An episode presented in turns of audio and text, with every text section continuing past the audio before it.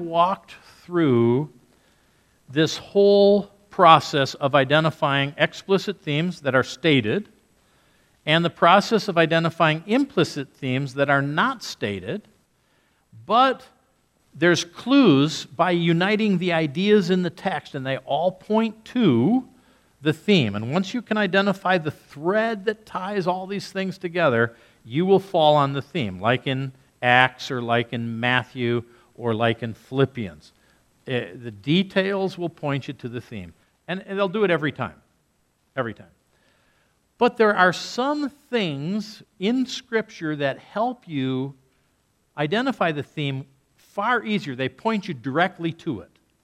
And so if you notice these things, and they're there, uh, sometimes they're not there, but if they're there and you notice them, they're always thematic. They drive you right to the theme. So I'm going to show you some of those, and I can tell you that this is exceedingly helpful.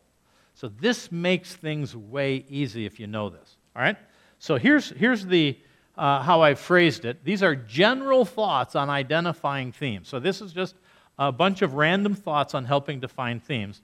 The first one, and probably what I think is the most important, although a couple of the others are also important.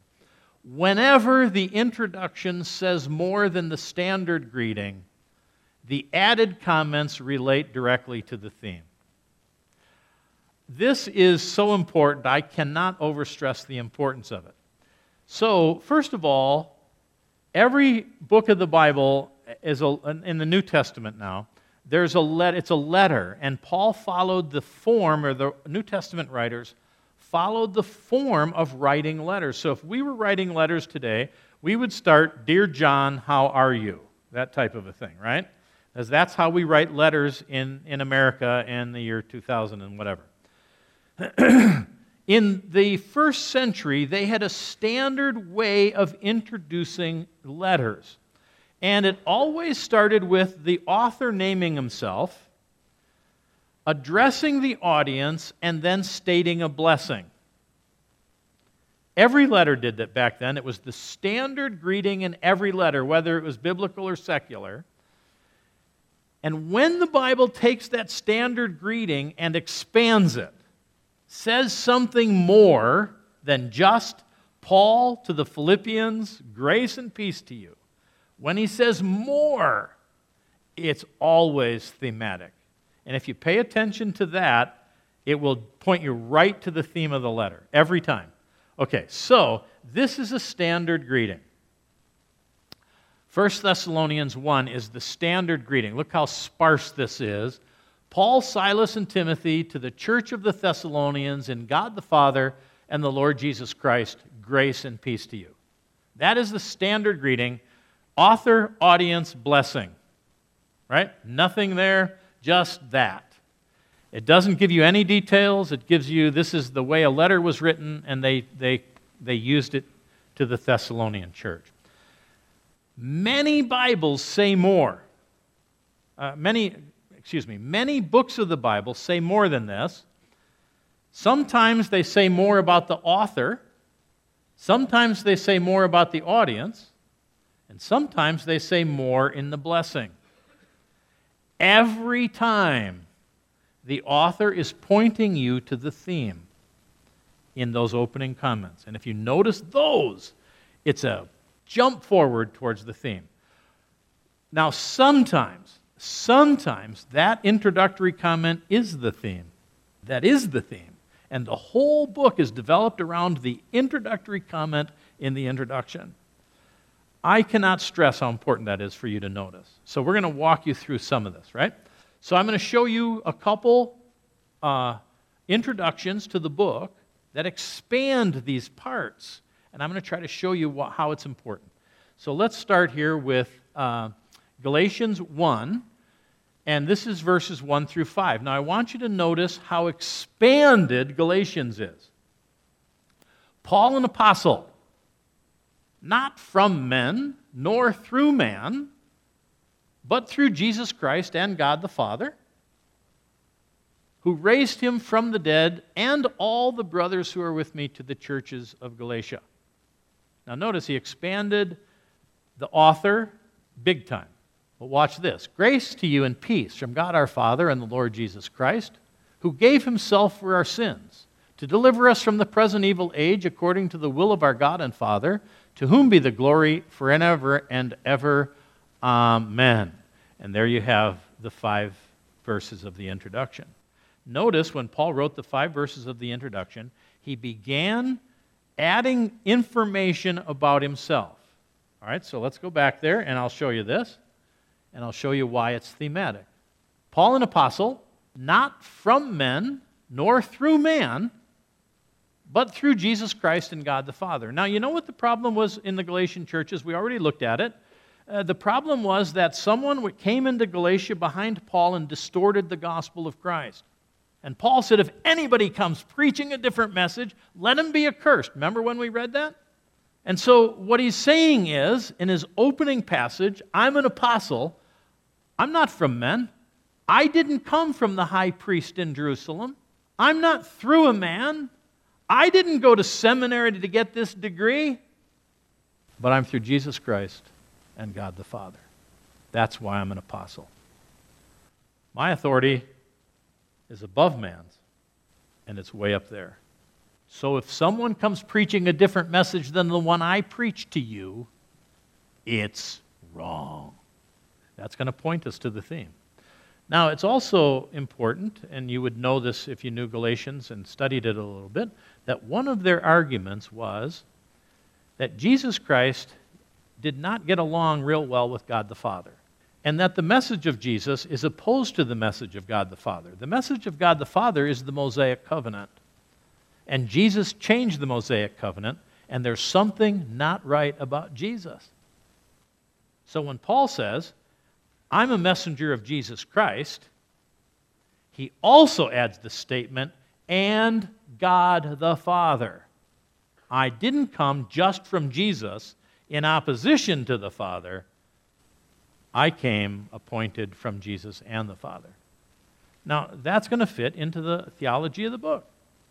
And he introduces himself that way, and in such a way that if you, were, if you know what's coming up, that makes perfect sense. But if you were reading it for the first time, that becomes important to say, oh, there's an issue about who sent Paul and, and what Paul's message is and where it came from. And that's the book of Galatians. All right, so then notice uh, it, the end says, Who raised him from the dead? It's, it's, it's not only that God, the, that God and Jesus are working together, but God raised him from the dead. Why would God raise Jesus from the dead if God didn't like Jesus? You know, the proof of the resurrection of Jesus is that God accepted his work. And, and if God didn't accept his work, Jesus would still be in the grave. So you can't tell me Jesus and the Father are working contrary to each other. The Father raised him from the dead. It's the gospel, the death and resurrection of Jesus. And the Father is promoting the gospel. Don't let anyone tell you otherwise. That's a huge point. And then it's to the churches of Galatia Grace to you and peace from God our Father and the Lord Jesus Christ. There you have it combined again twice in these first opening verses. It's the Father and the Lord Jesus Christ working together. A key element in the argument of Galatians. Now, watch this argument of Jesus, who gave himself for our sins to deliver us from the present evil age. Now, watch, according to the will of our God and Father, to whom be the glory.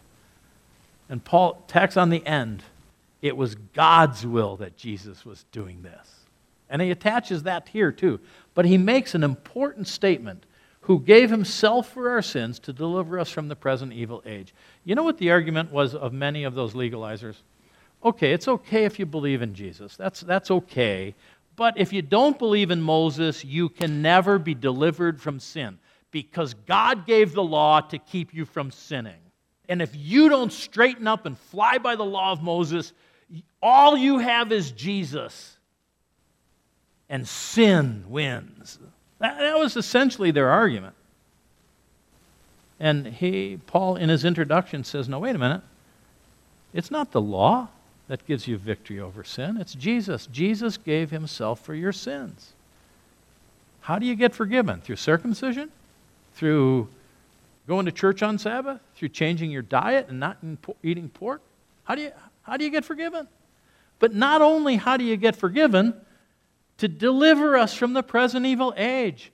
What's God's answer to the spiritual victory we're looking for in life? Is it the law of Moses? Does God tell you as a Christian, you believe in Jesus, you become a Christian, and now you follow the law of Moses to live righteously? Is that the message? Most certainly not. That is not New Testament Christianity, and we cannot believe it.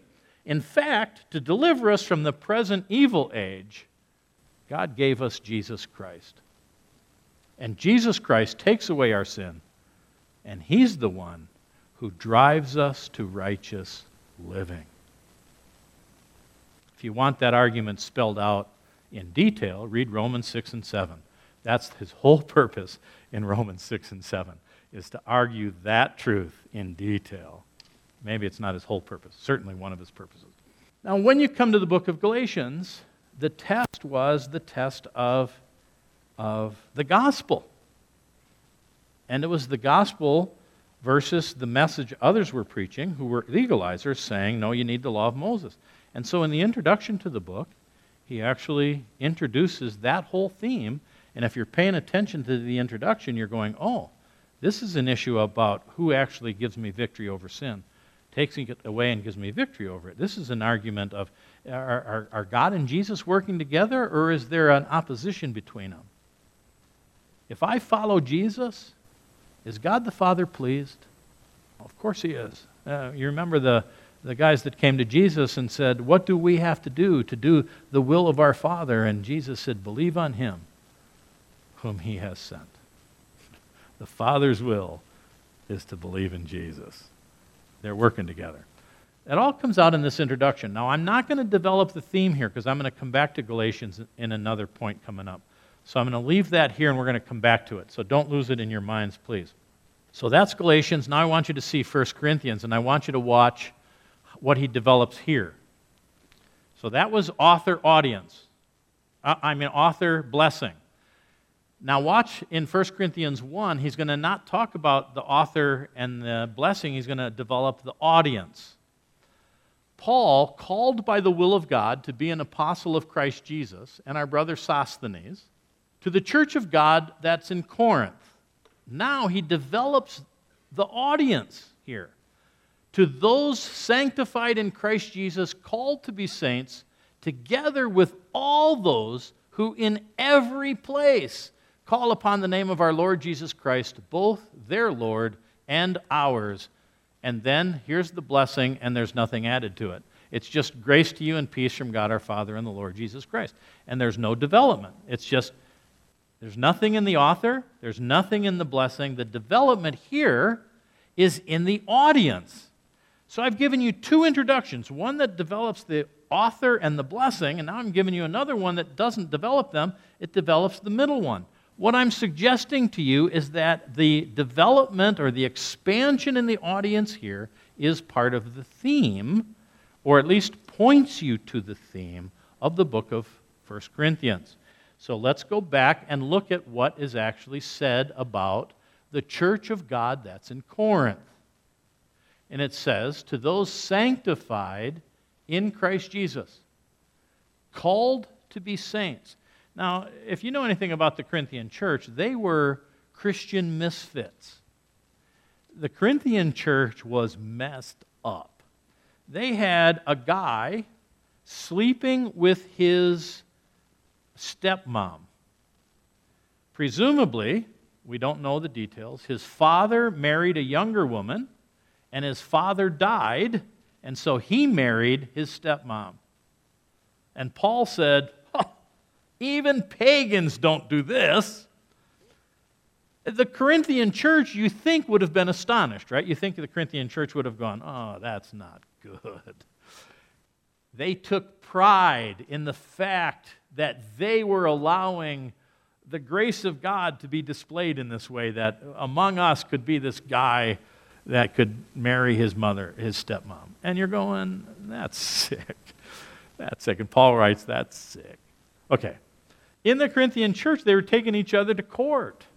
So one Christian was suing another Christian over things that should have been settled internally. And they were going to pagans, and they were having pagans pass judgment on Christian behavior. And that's a crazy, that's the passage that says, don't take another Christian to court. Let Christians decide Christian issues because we have the judgment of God. That's Corinthians. Uh, another passage in Corinthians is, is the way they were doing communion. You remember that what they did in communion was that they had uh, uh, wealthy people who were slave owners. And those wealthy people would tell their slaves to finish up their duties and then come to church. So the slaves would be over there doing their duties, and then these wealthy people would come and they'd eat and drink and they'd be full and drunk, and then the slaves would come and there'd be nothing left. And Paul said, That's why some of you are dying, because you do not recognize the body of Christ. You guys are misfits. That's the Corinthian church. In the introduction, he says, To those sanctified in Christ Jesus, called to be saints.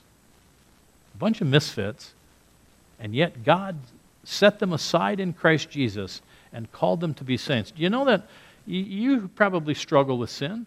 And if you don't now, be thankful because you will tomorrow. Um, you probably struggle with that. And sometimes you wonder is God going to kick me out? Is God done with me? I, I have a trouble with sin, and, and I'm a Christian misfit. I mean, uh, my mind is bad. My impulses are bad. I can't get victory in this area. Whatever. You're probably struggling with all that kind of stuff uh, because you're teenagers. I've been there. Listen to this. These are Christian misfits, sanctified in Christ Jesus and called to be saints. And you might be struggling with an issue of sin, and God looks at you and says, Yeah, but you're mine. You're mine. I've sanctified you in Christ Jesus. I've set you apart for me, and I've called you into fellowship with me. I've called you as a partner in the gospel. You know, the word saint there is the same word in Philippians, if my understanding is correct, as partner. It's the same word. You're called to be a partner with God in Christ. Whether you struggle with sin or not, that's your calling. Now look what happens. Together with all those who in every place call upon the name of our Lord Jesus Christ, both their Lord and ours. Now, you want to know something? What happens in the body of Christ? What happens in the body of Christ is that when you get saved, you're united together into one body. And it's not just you and your local church and you and your, your classmates, it's you with the, with the church in Iran, and it's you with the church in Bolivia, and it's you with the church in Omaha. You're united together with, with, with who in every place call upon the name of our Lord Jesus Christ. When God saves your soul, He brings you into the body of Christ and He unites you together as one, not only with each other, but with me who you've never met, with Christians who are suffering in Iran and Iraq. You're one with them. You know what the problem in Corinth is? They can't get along with anybody. They hate the poor people. The wealthy are making their slaves show up late. They don't give two hoots about them. They take each other to court. They're, they're, they're, they don't care about morality. They're prideful that they would allow someone like that in their midst, and they're destroying their relationships. You want to know the theme of 1 Corinthians? It's verse 10. 1 Corinthians 1:10 is the theme. Now watch how this introduction points to this theme. So 110 says this I appeal to you, brothers and sisters, in the name of our Lord Jesus Christ, that all of you agree with one another in what you say, and that there be no divisions among you, but that you may be perfectly united in mind and thought. And the book develops that concept all the way through Let's agree together in the Lord. And if that's the case, I can never take you to court. I can never treat you like a, like a sub citizen of heaven just because you happen to be poor and I happen to be wealthy. I can never mistreat you if we agree together in the Lord that we're saints, sanctified in Christ Jesus, and we're united together in the body of Christ. And all of a sudden, unity is the predominant theme of the body of Christ. That's Corinthians. Read it, you'll see it blossom. It was presented to us in the introduction, in the way he described the audience. God establishes unity among us, and we have to maintain and promote unity and never division. And believe me, when your local church fights, and many local churches fight, when it fights, it's wrong. I don't care what it's over. I don't care what it's about. Fighting is always wrong in the body of Christ. You have to settle it righteously and allow Scripture to dominate. That's 1 Corinthians. It's that, it's that powerful. Now, here's what I'm showing you. In Galatians, it was the author and blessing that were expanded. In Corinthians, it was the audience. Both of them point directly to the central message of the book. When a book says more in the introduction than the standard greeting, you have to pay attention. You have to pay attention. So now I'm going to take you to this one because I left this out intentionally. Now, when you look at the introduction of Philippians, and we now know the theme, partnership in the gospel, we now know it's a thank you letter that is uh, uh, uh, being written because of their gift. The introduction says, Paul and Timothy, servants of Christ Jesus, to all the saints in Christ Jesus who are at Philippi. And then he says, with the overseers and deacons. And you go, why does he throw that in there? How are the overseers and deacons different than the saints? They're not different than the saints. Well, no, they're not any different than the saints. But when your church decides to support a missionary and they decide how much money to send the missionary, who makes that decision? Isn't it your leaders? Your leaders come, a missionary comes, they say, We need some support. Your board, your elders and deacons, they go off and they discuss whether or not God is leading your church to support them. And then they come back to the congregation and say, We think we should support this missionary at 100 bucks a month. And your church then stamps the approval because you're following the leadership of the church.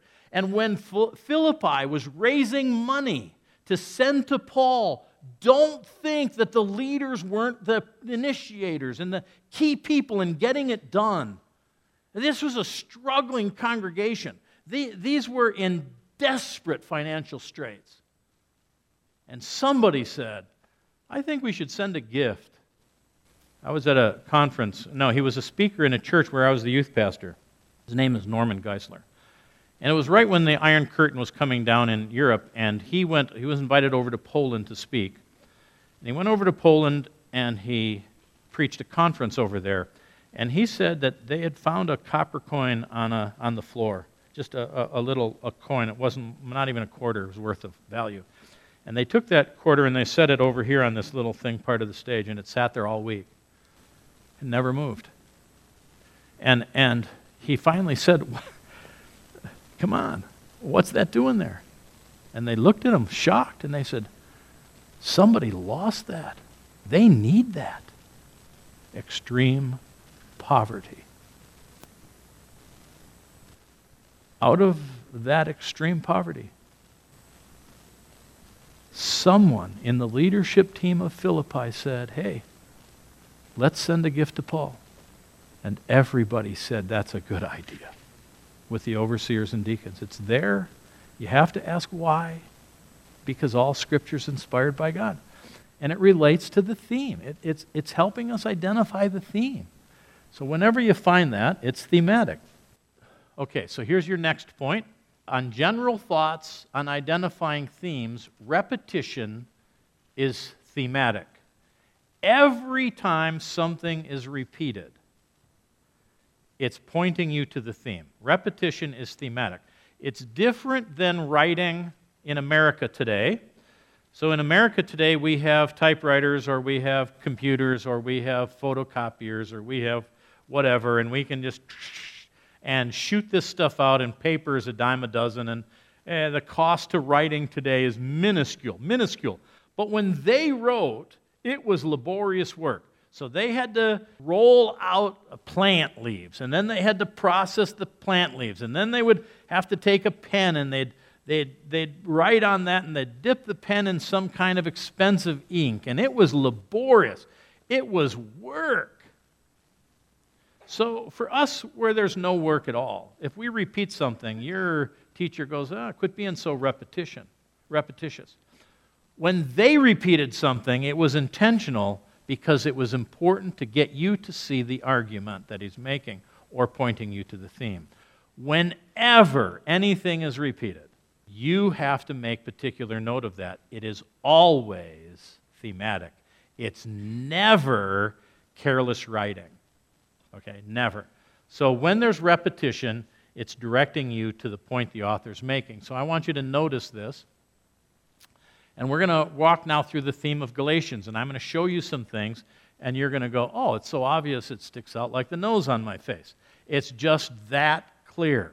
So I'm, we now know the book of Galatians is about the gospel because some people was, were, were distorting the gospel of Christ, and they shouldn't turn to another gospel because there's only one. And so I'm going to now walk through this passage, and I want you to start counting on your fingers every time the word gospel is used or it's a pronoun for the gospel. So every time you get a the word gospel or a pronoun, a reference to the gospel, count, click it off, okay? And here's what's going to happen. You're going to need more than two hands, so start using your toes. Watch what happens. Repetition. I am astonished that you're so quickly deserting him who called you in the grace of Christ and are turning to a different gospel. Not that there is another one, but there are some who trouble you and want to distort the gospel of Christ. But even if we or an angel from heaven should preach to you a gospel contrary to the one we preach to you, let him be accursed. As we have said before, so now I say again if anyone is preaching to you a gospel contrary to the one you received, let him be accursed. For am I now seeking the approval of man or of God? Am I trying to please man? If I were still trying to please man, I would not be a servant of Christ. For I would have you know, brothers, that the gospel that was preached by me is not man's gospel. For I did not receive it from any man, nor was I taught it, but I received it through a revelation of Jesus Christ. Okay, how many times did the gospel or a reference to the gospel come up in the opening 12 verses of, of, of Galatians? Who is a number? Any number. Come on. 12. Okay, 12. 12. In, in, in six verses, six to seven verses, six to 12. Seven times Paul repeated the idea of the gospel. Seven times. And that's if you counted right. That's if you counted right. If you go back, it might be 13. I don't even know. I just know it's repeated. And when he repeats like that, it's not careless writing. He's driving you to his point. You need to understand there's one gospel, there's not another gospel. It's the gospel from God. And on he's hammering it. And you know what happens if you read on and you get to chapter 2? Here's what happens in chapter 2. And here's where you can identify precisely the theme of Galatians. So, in chapter 2, as part of his discussion there, when he took Titus, who was an uncircumcised Gentile, to Jerusalem, to a council in Jerusalem before Peter, John, James, right? He took him to that council and said, Does Titus need to be circumcised? That was the question. Titus is a Gentile believer. He's a teaching of the Word of God, uh, a teacher of the Word of God. Does he need to be circumcised? And then he took him there, and this is part of his argument. To them we did not yield in submission even for a moment, so that the truth of the gospel might remain with you. And the gospel now takes on definition. The gospel has turned into the truth of the gospel. And then he repeats that in verse 14. And he was addressing Peter directly. And he was talking to Peter. Peter messed up, and he said, But when I saw that their conduct, that's including the Apostle Peter, when Peter was not in step with the truth of the gospel, Paul goes on to say, I confronted him to his face. You know what Peter did? There were people, he came to, to Galatia. Uh, I, I, I, I don't know where he came. But people from Jerusalem followed him there. And when they got there, he no longer would eat in, in, in Genti- with Gentiles. He separated himself with the rest of the Jews. So the Jews came from Jerusalem and they had their own table over here. And they sat here as a bunch of Jews because of the Gentiles. And Peter, who was eating with them before they came, decided, well, I better eat with these guys because these are the Jewish Christians. And Paul went, Peter, what are you doing? The truth of the gospel is that Gentiles receive the Holy Spirit just like we did. That's the whole book of Corinthians. Together in every place with all those who call on the name of the Lord Jesus. Peter, you are wrong. Do you know that every time you divide with another believer, you're not walking in step with the gospel? Every time. I don't care how you fight. The fight's wrong. Isn't that amazing? That's, that's awesome. Repetition. So 12 times you get into chapter 2 and he defines it, he, he narrows it down. This gospel message gets narrowed down to what is the truth of the gospel. And I suggest to you that that's the theme of the book of Galatians.